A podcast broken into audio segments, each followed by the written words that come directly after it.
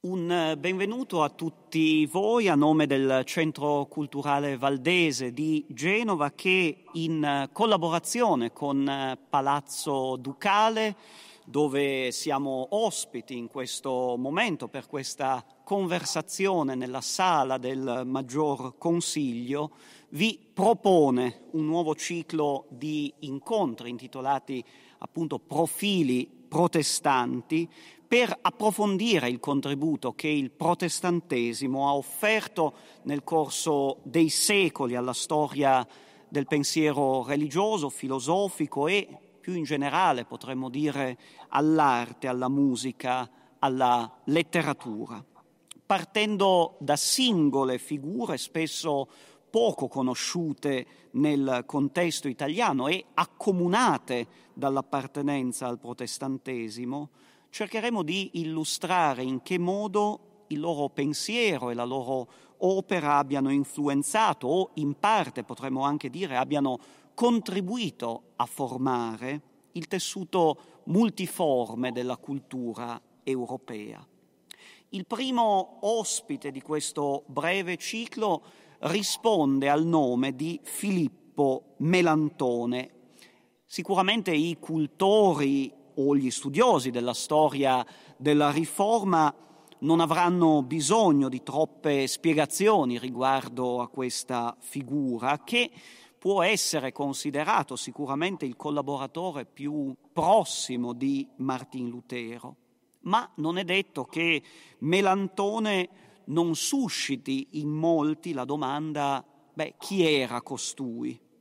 A trovare qualche risposta in tal senso ci aiuterà il professor Lothar Vogel, docente di storia della Chiesa presso la Facoltà Valdese di Teologia di Roma, che tra breve introdurrò per poi cedergli il microfono. Vorrei però prendere ancora qualche istante per motivare le ragioni che ci hanno spinto a scegliere la figura di Filippo Melantone come primo personaggio di questo ciclo.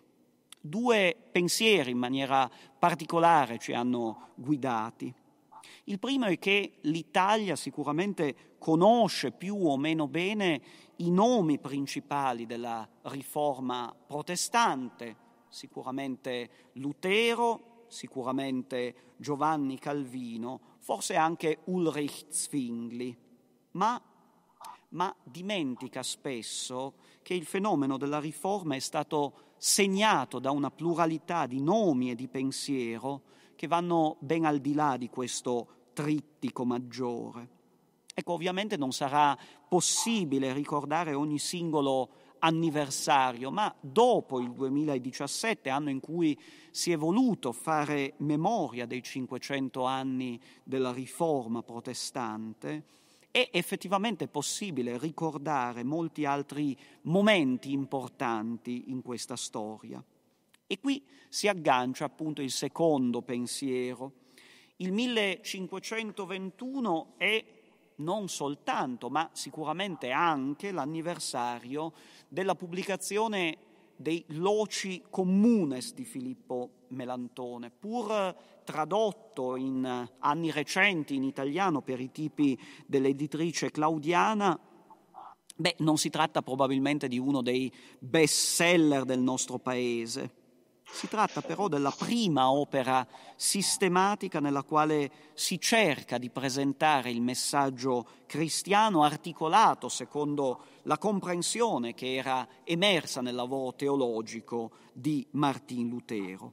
Ecco, dire che Melantone riporta semplicemente il pensiero di Lutero sarebbe troppo ingeneroso, toglierebbe a questo testo il merito che invece gli spetta, cioè la capacità di articolare in maniera concisa e puntuale il messaggio evangelico nella prospettiva della riforma, un pensiero sicuramente in quegli anni ancora in elaborazione, ma già estremamente strutturato. E quindi partiamo appunto da Filippo Melantone, cogliendo anche l'occasione di un anniversario che altrimenti sarebbe quasi sicuramente dimenticato. Come già dicevo prima, ci guida in questa esplorazione il professor Lothar Vogel, teologo e storico di origine tedesca, come il nome credo tradisca abbastanza, dopo aver esercitato il ministero pastorale nella Chiesa evangelica del Württemberg, ha insegnato storia ecclesiastica presso la Augustana Hochschule in Baviera, un centro di formazione teologica piuttosto importante nel sud della Germania, per poi assumere dal 2006 la cattedra di storia della Chiesa presso la facoltà valdese di teologia, appunto a Roma. Ecco, a lui chiedo quindi prima di tutto di raccontarci brevemente la vicenda umana di Philipp Schwarzerd, detto appunto Filippo Melantone e forse mi viene da dire questo cambiamento di nome ci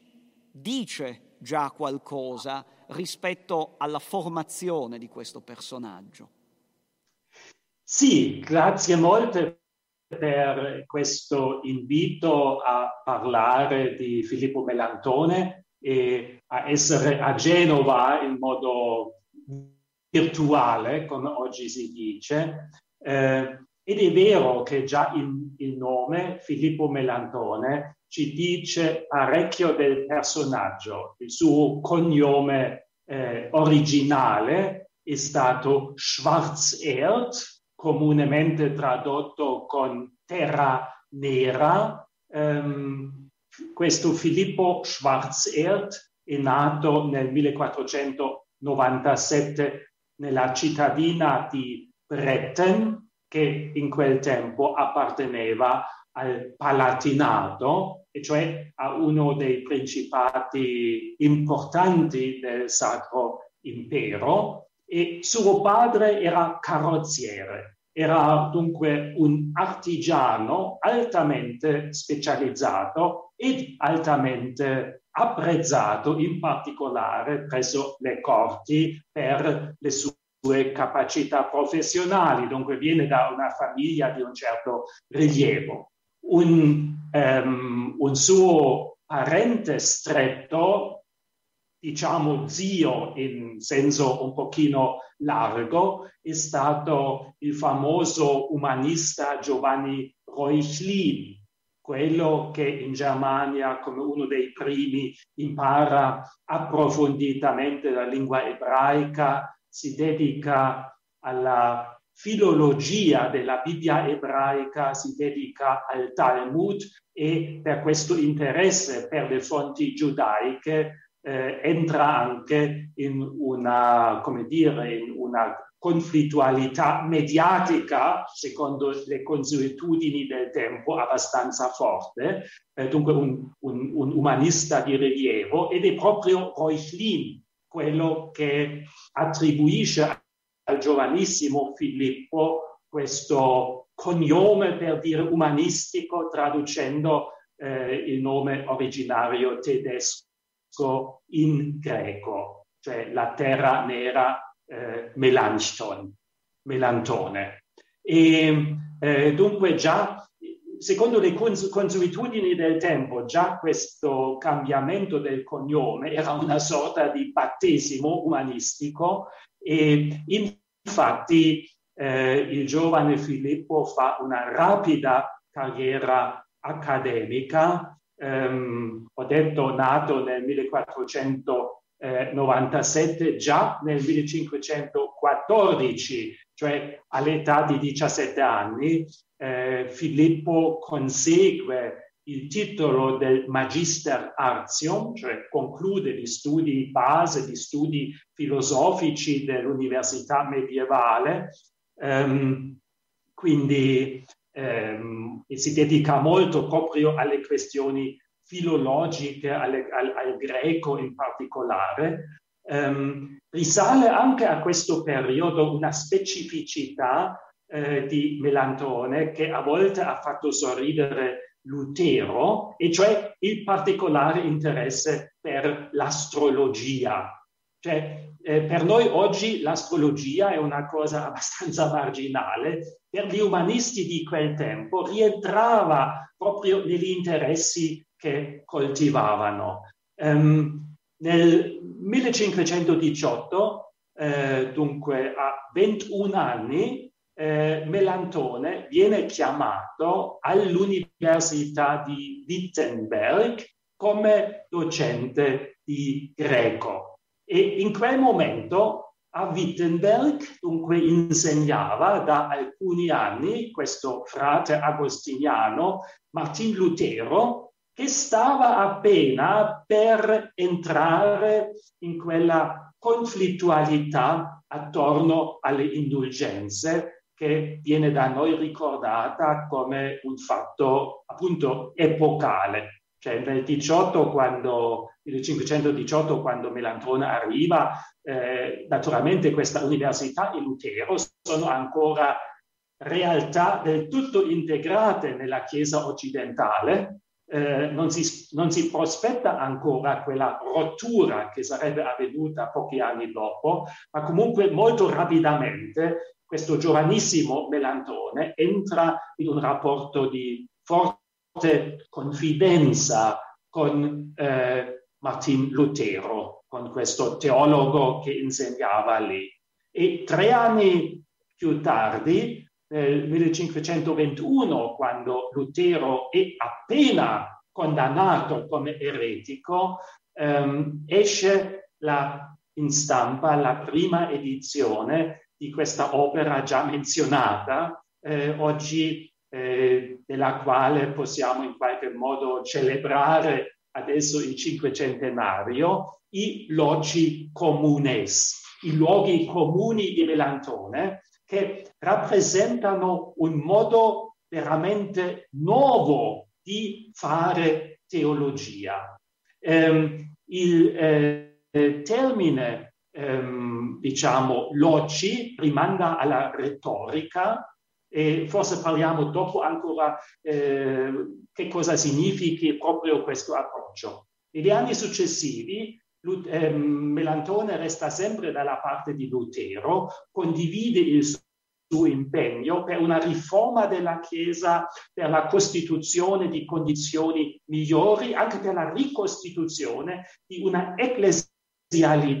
che non sia più eh, governata eh, dalle vecchie gerarchie, nuove forme di episcope. Eh, lui partecipa molto attivamente alle visite delle chiese locali per regolarizzare diversamente la vita ecclesiastica. In tutto questo, Melantone acquisisce la fama di essere un po' la faccia umanistica, anche la faccia moderata della riforma wittenberghese. Um, io su questo sono un po' cauto. A modo suo, Lutero è stato un umanista. Um, e anche Melantone poteva essere durissimo nei suoi giudizi. Eh, dunque su questo bisogna un po' stare attenti, ma proprio questa idea del riformatore moderato ha fatto sì che anche in ambito cattolico, da parte di chi difendeva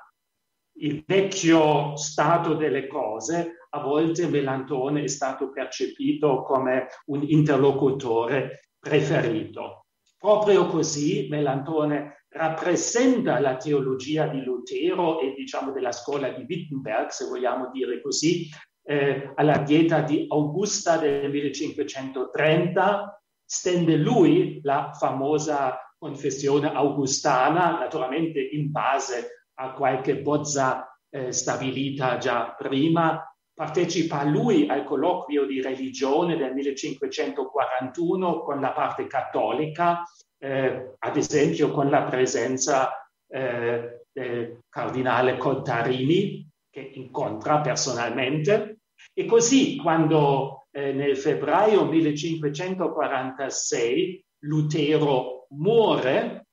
sembra che come dire che Melantone abbia tutti i presupposti per diventare una,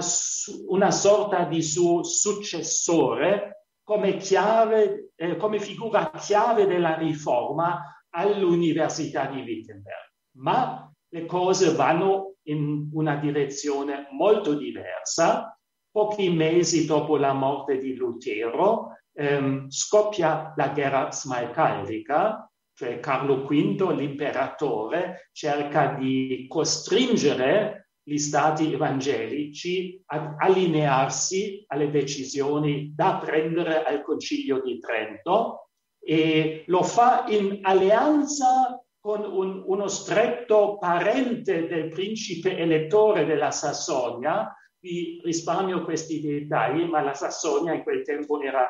divisa e diciamo il concorrente del, del, del, principe elettore che era il successore di Federico il Savio era un buon protestante ma voleva da parte sua diventare principe elettore e per questo prendeva le parti dell'imperatore Carlo V e ehm, riesce a occupare anche Wittenberg, riesce a diventare principe elettore poi è costretto naturalmente a venire a patti con l'imperatore e Melantone in qualche modo resta, sì, cerca di sostenere questa politica, in questo modo cerca di salvare l'Università di Wittenberg e tutto il progetto portato avanti assieme a Lutero, solo che questo lo espone a critiche piuttosto forti di, diciamo, di venire a patti con il grande avversario del Vangelo, cioè di fare compromessi sbagliati negli anni successivi alla guerra smalcaldica. Sono i dibattiti su, sugli adiafora eh, e l'accettazione di un regolamento intermedio, ehm, sì, eh, definito da Carlo V, eh, e queste sono scelte fortemente contestate da luterani che si sentivano più propensi a una affermazione del proprio punto di vista anche sotto condizioni di debolezza, come Mattia Flaccio Illirico, ad esempio. E questo man mano eh, riduce l'autorevolezza di Melantone e assieme all'autorevolezza di Melantone anche quella dell'Università di Wittenberg all'interno della compagine protestante e gli ultimi anni di vita di Melantone risentono abbastanza di questa situazione. Un secondo elemento è stato che ehm, in, nella continua diatriba tra Lutero e Zwingli prima e Giovanni Calvino dopo eh, su come concepire la presenza di Cristo negli elementi eucaristici, Lutero non vedeva alcun margine di compromesso con Zwingli in particolare e poi chi, chi, con chi andava avanti in questa direzione, mentre Melantone ha sempre mantenuto un certo contatto, in particolare con Giovanni Calvino. E anche questo anche questo non è piaciuto a tutti dopo la morte di Lutero. Cioè, tra Lutero e Melantone su questo non c'è mai stata una conflittualità veramente aperta, un po' di sofferenza reciproca, ma dopo eh, la morte di Lutero anche questo aspetto scoppia in modo che Melantone, che resta per tutta la sua vita a Wittenberg, muore nel 1560 un po' in una situazione marginale, cioè non è riuscito a diventare il grande successore di Lutero. Forse questo ha anche fatto bene al protestantesimo, perché significava che c'era una pluralità di centri, c'era anche una pluralità di visioni che potevano essere coltivate. Certo, ecco, credo che sicuramente anche i conflitti successivi nati appunto in seguito alla morte di Lutero abbiano in qualche modo contribuito a gettare o comunque riconoscere nella figura di Melantone questo carattere, diciamo, una persona con una capacità di mediazione ulteriore, maggiore rispetto a quella del, del, grande Ercole tedesco Lutero, molto impulsivo spesso anche nei suoi scritti. E su questo vorrei anche ricordare un, un dettaglio che mi ha sempre colpito, viene citata una preghiera di Melantone verso la fine della sua vita, nella quale appunto egli esprime la gioia di questo sguardo rivolto alla vita eterna, pensando al momento in cui la rabbia dei teologi non avrà più modo di esprimersi. Ecco, credo che sì, anche questo elemento sicuramente abbia contribuito a diciamo nel mm. quadro di una situazione piuttosto conflittuale, identificare in Melantone sempre una figura capace di realizzare, potremmo dire, un dialogo maggiore e più approfondito con i propri interlocutori rispetto alle posizioni spesso molto nette espresse da Lutero. Questo ovviamente non ha impedito allo stesso Melantone di articolare in maniera molto puntuale, come già si ricordava prima, il proprio pensiero e qui tornerei appunto eh, al 1521 e alla pubblicazione appunto dei Loci Communes Rerum Theologicarum. Ecco, qual è il contenuto specifico di quest'opera e per quale motivo essa manterrà anche un'importanza fondamentale nella storia della teologia evangelica, considerando peraltro che si tratta appunto di un testo scritto da un teologo giovanissimo, a 21 anni, nel 1518, inizia l'insegnamento di greco presso l'Università di Wittenberg, soltanto tre anni, quattro anni dopo, scrive questo volume. Che cosa si può dire a questo proposito? Sì, eh, si può dire che questi loci comunes eh, rappresentano veramente un approccio nuovo ehm, di fare teologia e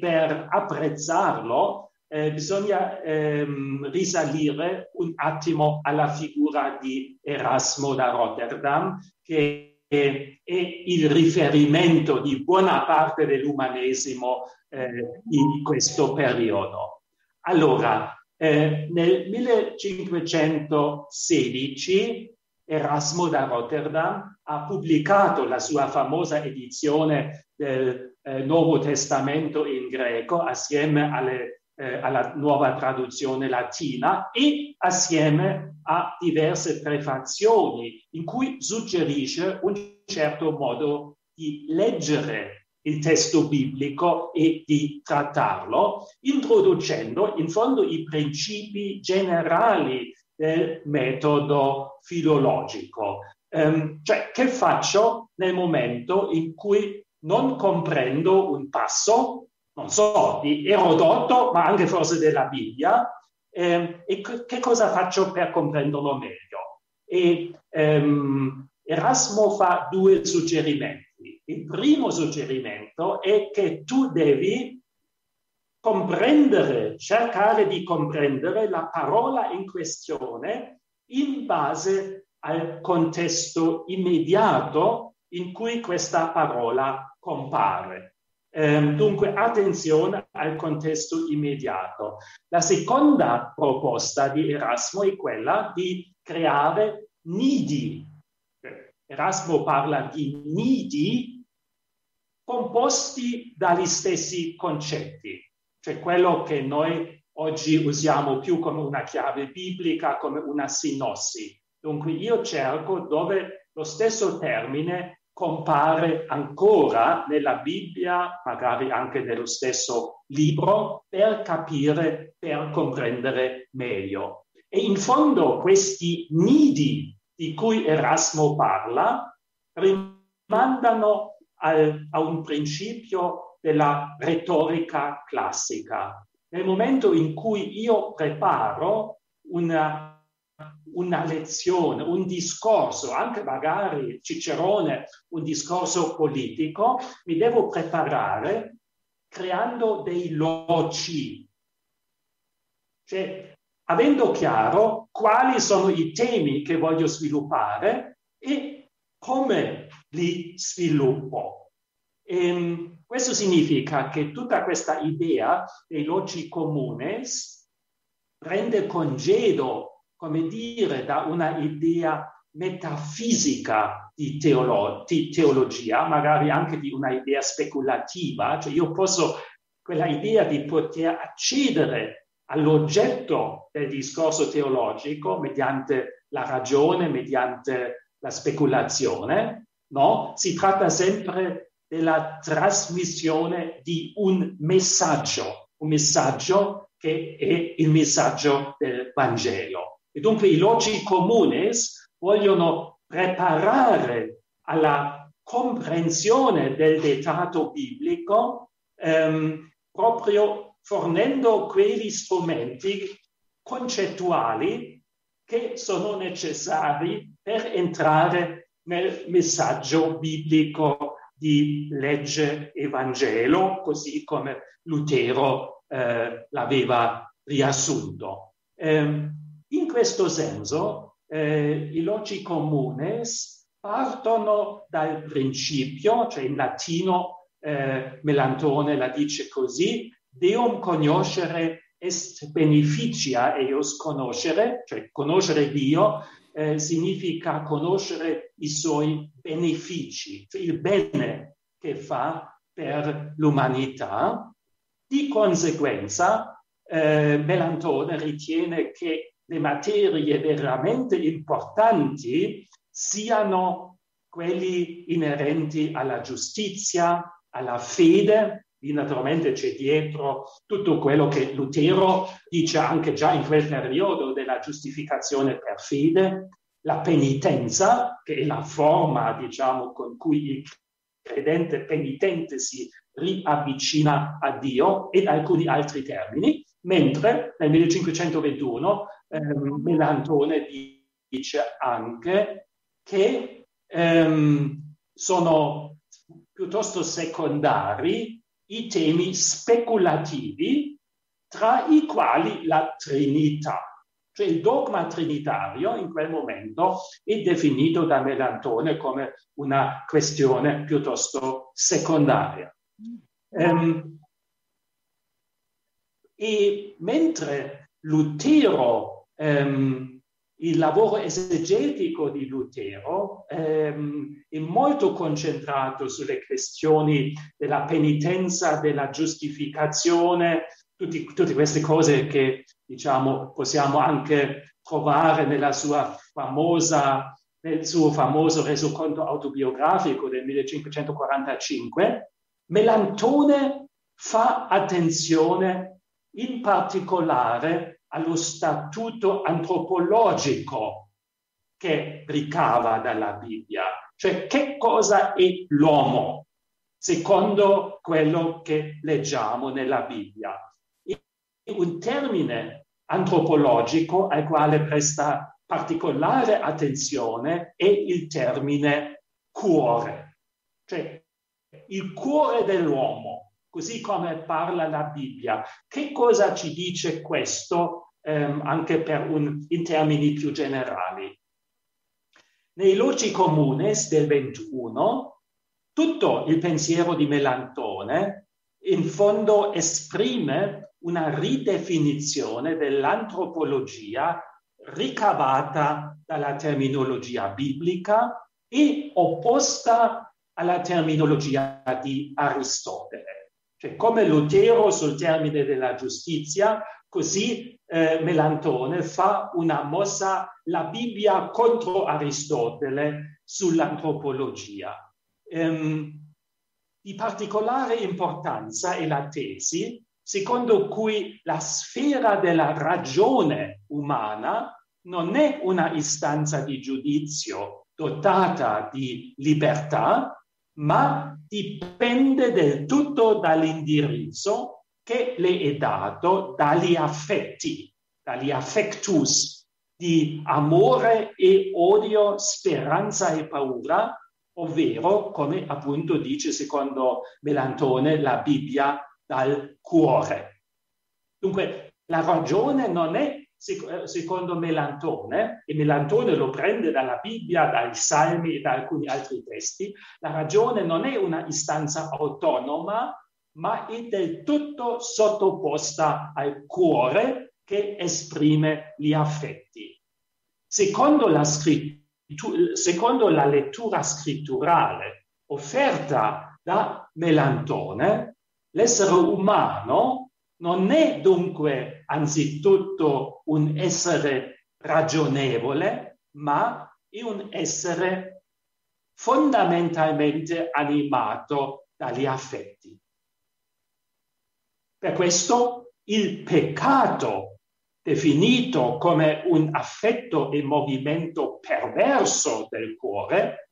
illustrato con le metafore della forza che tira in alto il fuoco e dal magnete che attrae il ferro, tutti i fenomeni sottratti a una scelta ehm, e diciamo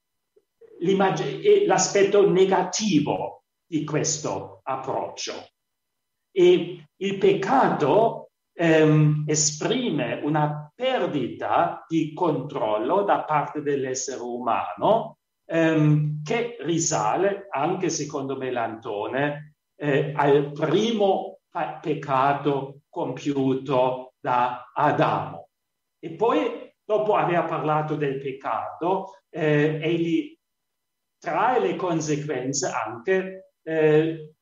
per quello che riguarda, diciamo, il superamento di questa eh, condizione e dice in virtù, eh, de, cioè prima ancora in virtù delle loro forze naturali, tutti gli uomini sono dunque veramente e sempre peccatori. Alla rovescia vale lo stesso anche per la grazia eh, nel 1521 nei Loci Comunes la dottrina melantoniana della giustificazione è dunque la seguente. Siamo giustificati quando, dopo essere stati mortificati per mezzo della legge, veniamo risuscitati dalla parola della grazia che è stata promessa in Cristo, ovvero sia dal Vangelo che perdona i peccati e quando aderiamo a esso con fede, senza appunto dubitare che la giustizia di Cristo è la nostra giustizia, che la soddisfazione resa da Cristo è la nostra espiazione, che la risurrezione di Cristo è la nostra. Niente pertanto delle nostre opere, per quanto appaiano o siano buone, e giustizia, ma soltanto la fede, sola fides, nella misericordia e grazia di Dio in Gesù Cristo e giustizia. Dunque, energicamente Melantone rileva la passività di questo processo da parte umana e la base cristologica della salvezza vissuta nel coinvolgimento donato nella passione e poi risurrezione del figlio di Dio. La giustificazione per fede necessita però un chiarimento anche relativamente al secondo termine, appunto rispetto alla fede. Ehm, polemizzando contro il modello scolastico di fede informe e fede formata, Melantone ridefinisce la fede come assenso, la fede è assenso, assentiri in latino, assenso alla parola divina, intesa nella dialettica di legge che accusa e poi eh, Vangelo, promessa di salvezza. Um, una dialettica identica a quella tra lettura meramente umana della Bibbia e illuminazione pneumatica, cioè il Vangelo, si, eh, la salvezza, la promessa si dischiude soltanto a opera dello Spirito. Um, implicitamente, dunque, Melantone prende qui un elemento centrale del pensiero di Lutero, eh, implicitamente però In questo modo la legge, e in fondo la legge della Bibbia, diventa una istanza di conoscenza naturale di Dio. E questo è più forte in, eh, penso, veramente in Melantone. Cioè la legge, quello che mi accusa, lo posso anche capire senza lo Spirito, mentre il Vangelo no. E per questo ehm,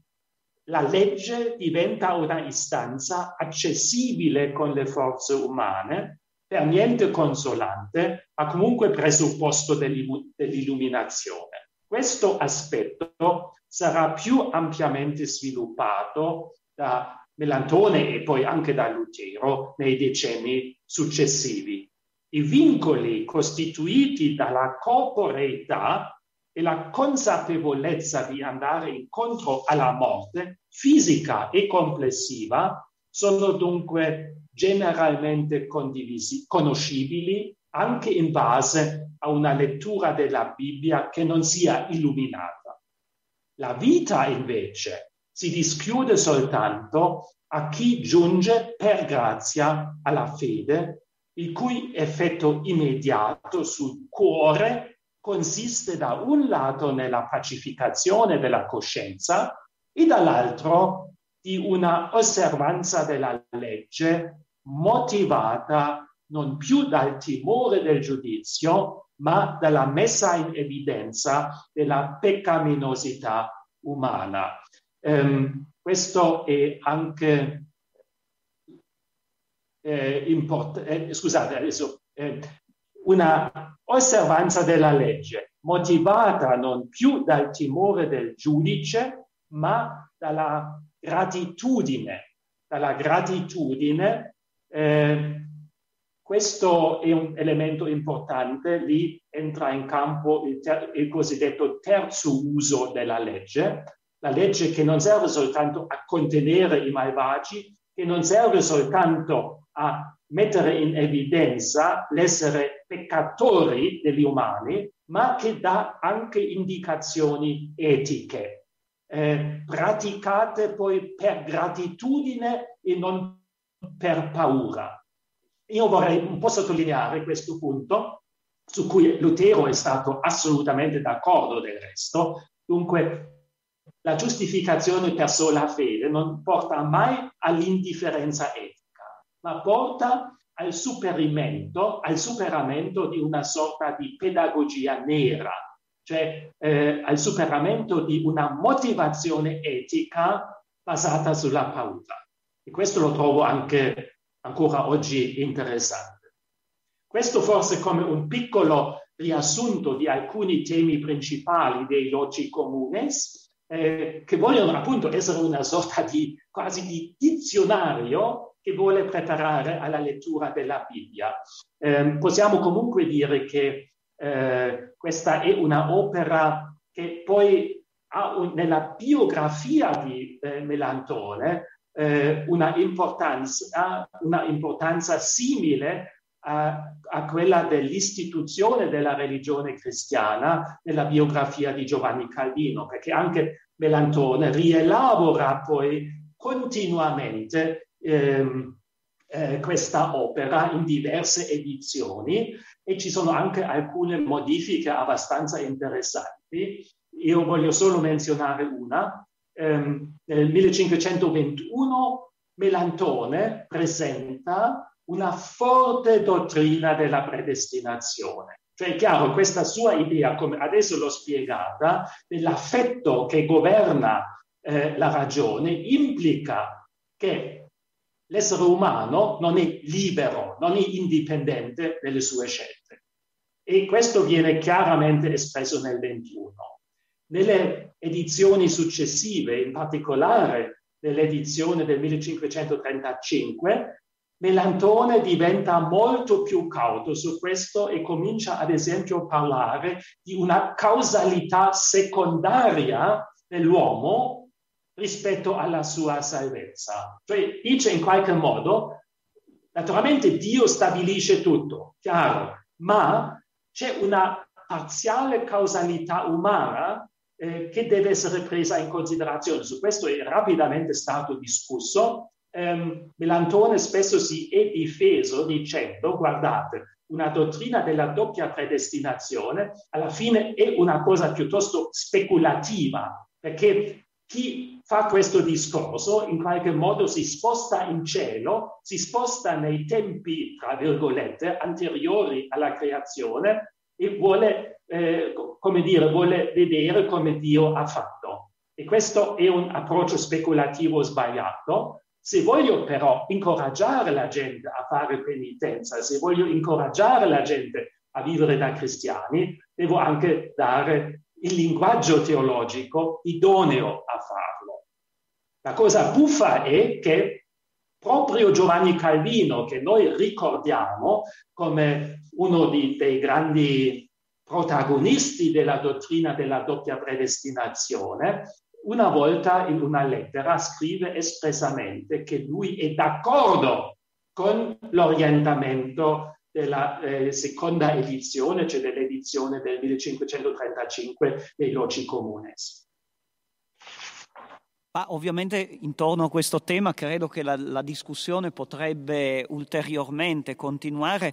Personalmente trovo sempre importante ricordare che negli sviluppi successivi anche della teologia, sicuramente di quella riformata, non so dire rispetto a quella luterana, verrà più volte sottolineato come la dottrina della predestinazione abbia anche proprio uno scopo che oggi definiremmo per certi versi pastorale, cioè la volontà di sollecitare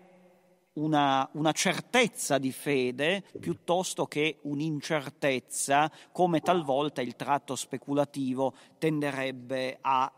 incentivare, possiamo così dire. Ma mi sembra particolarmente interessante in questo riassunto che ci è stato offerto mettere in luce due aspetti, cioè da un lato, come è stato ricordato, sicuramente il debito che c'è nei confronti dell'orizzonte umanistico, penso appunto al metodo di Erasmo da Rotterdam, e al tempo stesso il debito nei confronti di un'impostazione teologica che prende nettamente le distanze rispetto ad alcuni temi tipici di Erasmo, penso alla dottrina legata alla visione dell'essere umano così come ci è stata descritta, che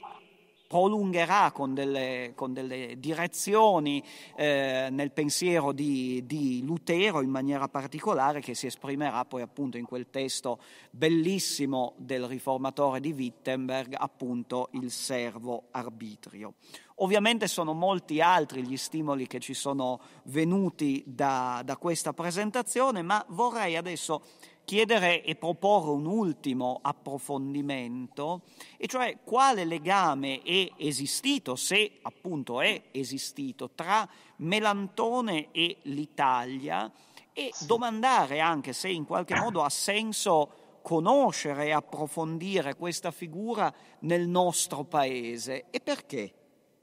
Mm-hmm. Sì, um, la prima osservazione che purtroppo devo fare è che Melantone non è mai stato in Italia. E questo lo distingue da Martin Lutero che da frate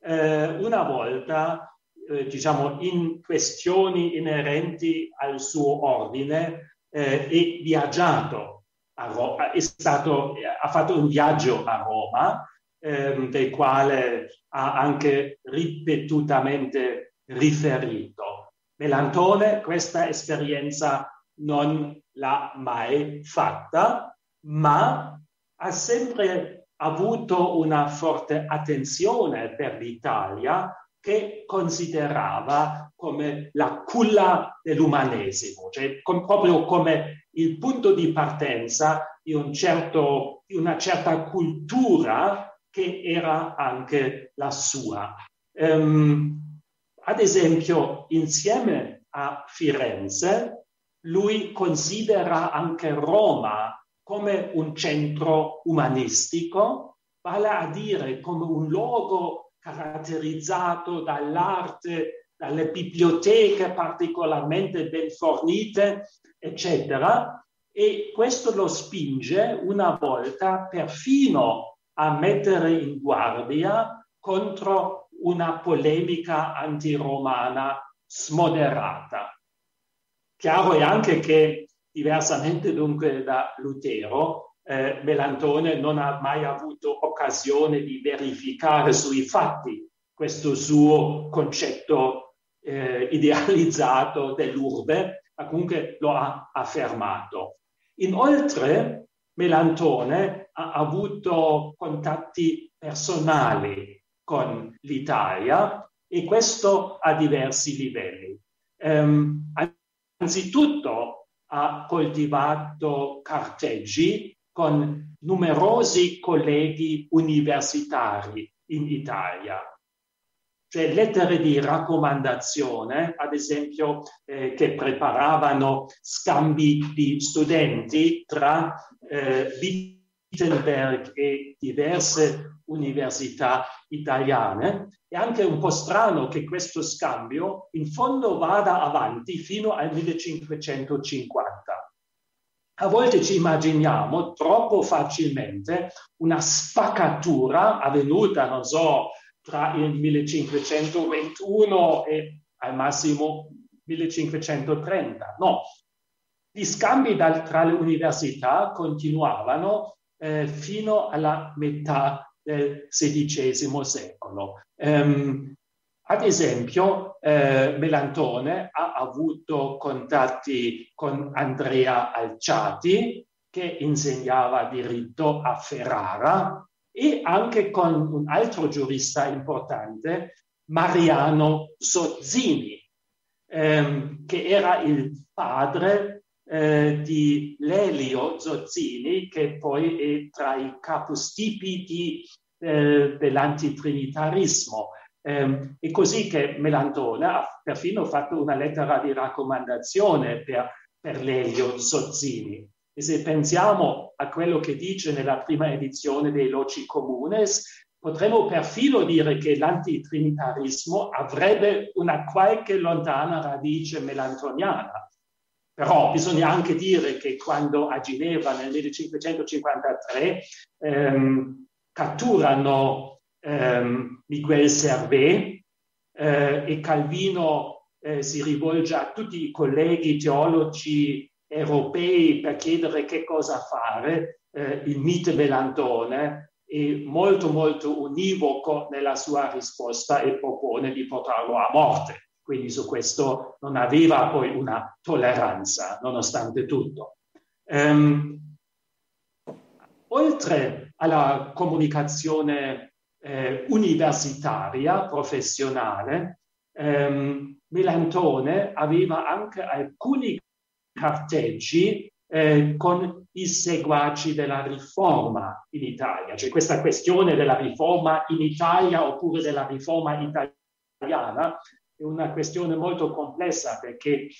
cer- eh, queste cerchie riformistiche erano molto variegate e poi anche oh, spesso è difficile dove, eh, stabilire dove sia il confine tra un riformismo assolutamente cattolico, tipo Contarini, e una adesione alla riforma protestante. Cioè, questo è un campo molto, molto complicato, ma comunque Melantone coltiva eh, rapporti epistolari con alcune di queste cerchie, eh, forse il caso più interessante, più toccante e anche, eh, anche più toccante è il carteggio con quella congregazione veramente evangelica che si forma a Venezia e sulla terraferma veneziana tra il 1539 e il 1545, ehm, in base a influssi provenienti anche da,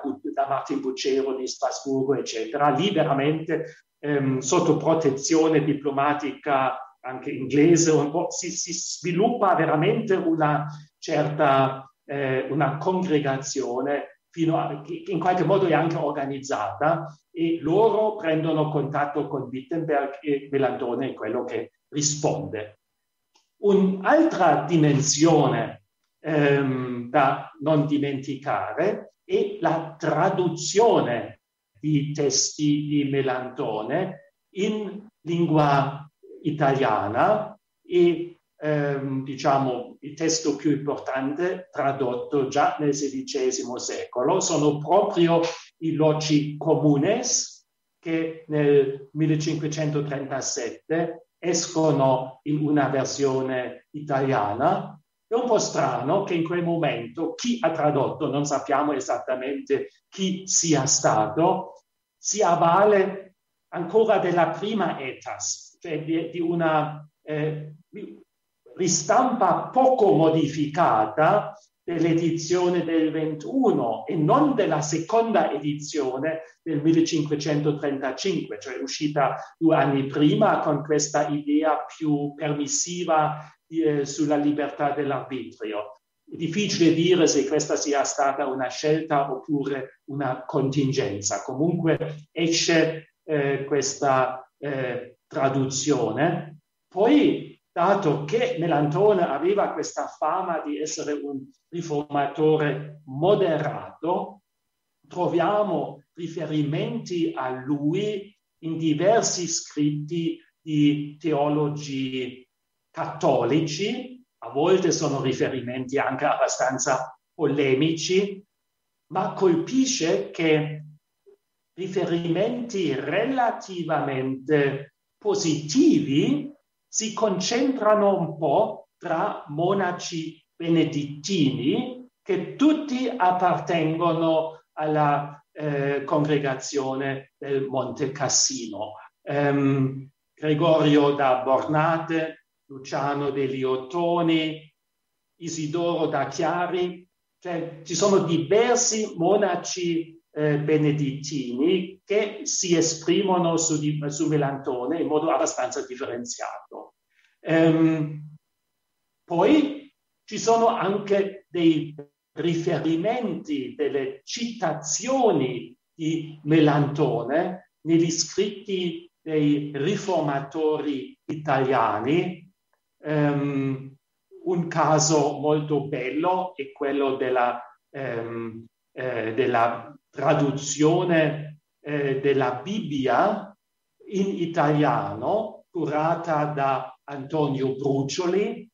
eh, cioè l'Antico Testamento esce nel 1532, ehm, poi ci sono altre edizioni, anche il Nuovo Testamento, e le sue prefazioni a questa Bibbia ripetutamente, ma senza indicarlo, citano passi dei loci comunes di Melantone. Um, un altro testo su cui, per il quale è stato discusso se ci sia una dipendenza eh, da Melantone è il famoso beneficio di Cristo stampato nel 1543, um, allora, che è il testo di riferimento, uno dei principali testi di riferimento dei riformisti post-valdesiani, cioè dopo la morte di Juan de Valdés, ehm, Salvatore Capodetto aveva detto che già la comparizione del termine beneficio fosse una dipendenza da Melantone ricordate di questa frase iniziale, eloci comunes, cioè conoscere Dio significa conoscere i suoi benefici. Nel frattempo è stato mostrato che il termine beneficio è stato troppo largamente diffuso in quel tempo da giustificare questa conclusione, eh, ma così come il beneficio parla della fede, opponendosi a un concetto meramente storico di fede, cioè dicendo fede non è semplicemente credere che qualcosa sia successo, ma è una questione di fiducia esistenziale, cioè lì troviamo formulazioni che comunque fanno pensare, fanno fortemente pensare a Melantone. Eh, ci sono anche alcuni altri testi per i quali potremmo fare discorsi sim- simili eh, a Onio Paela, Paleario. A Onio Paleario è uno che vorrei ancora menzionare, ehm, che cita espressamente Melantone in un testo polemico contro eh, i pontefici romani del 1566. Un ultimo aspetto da non sottovalutare è infine che Melantone viene anche recepito in campo filosofico perché il baricentro dell'attività accademica di Melantone in fondo non era nella facoltà di teologia, ma nella facoltà delle arti, negli studi di filosofia, nelle introduzioni alla dialettica, alla logica, eh, cioè alle classiche arti liberali. E anche lì abbiamo alcuni casi eh, in cui possiamo mostrare che filosofi italiani hanno utilizzato qualche pubblicazione di Melantone di inerente sì, alle arti liberali. Eh, questo vale anche, forse in particolare, per qualche specialista di Aristotele a Padova, ma non soltanto questo. Dunque possiamo parlare di una eh, presenza eh, culturale di melantone eh, nelle diverse zone d'Italia e anche di un suo influsso su quella che oggi la storiografia chiama riforma italiana oppure riforma in Italia. Bene, grazie, grazie molte a Lothar Vogel per, eh, anche per quest'ultimo affresco che appunto ci mostra in che modo Filippo Melantone, pur eh, diciamo così rimanendo in terra non italica, ma ha influenzato il dibattito in vari ambiti della cultura, anche nel nostro paese. Sicuramente molte altre cose si potrebbero, si dovrebbero in un certo senso aggiungere, ma il nostro compito appunto è quello di proporre, di schizzare un profilo e questo abbiamo fatto. Ancora una volta ringrazio Lothar Vogel per il modo chiaro e puntuale con il quale ci ha presentato appunto la biografia e l'opera di Filippo Melantone. Un rinnovato ringraziamento a Palazzo Ducale per l'ospitalità che ci rinnova in questa occasione e a voi tutti un arrivederci al prossimo incontro di profili protestanti.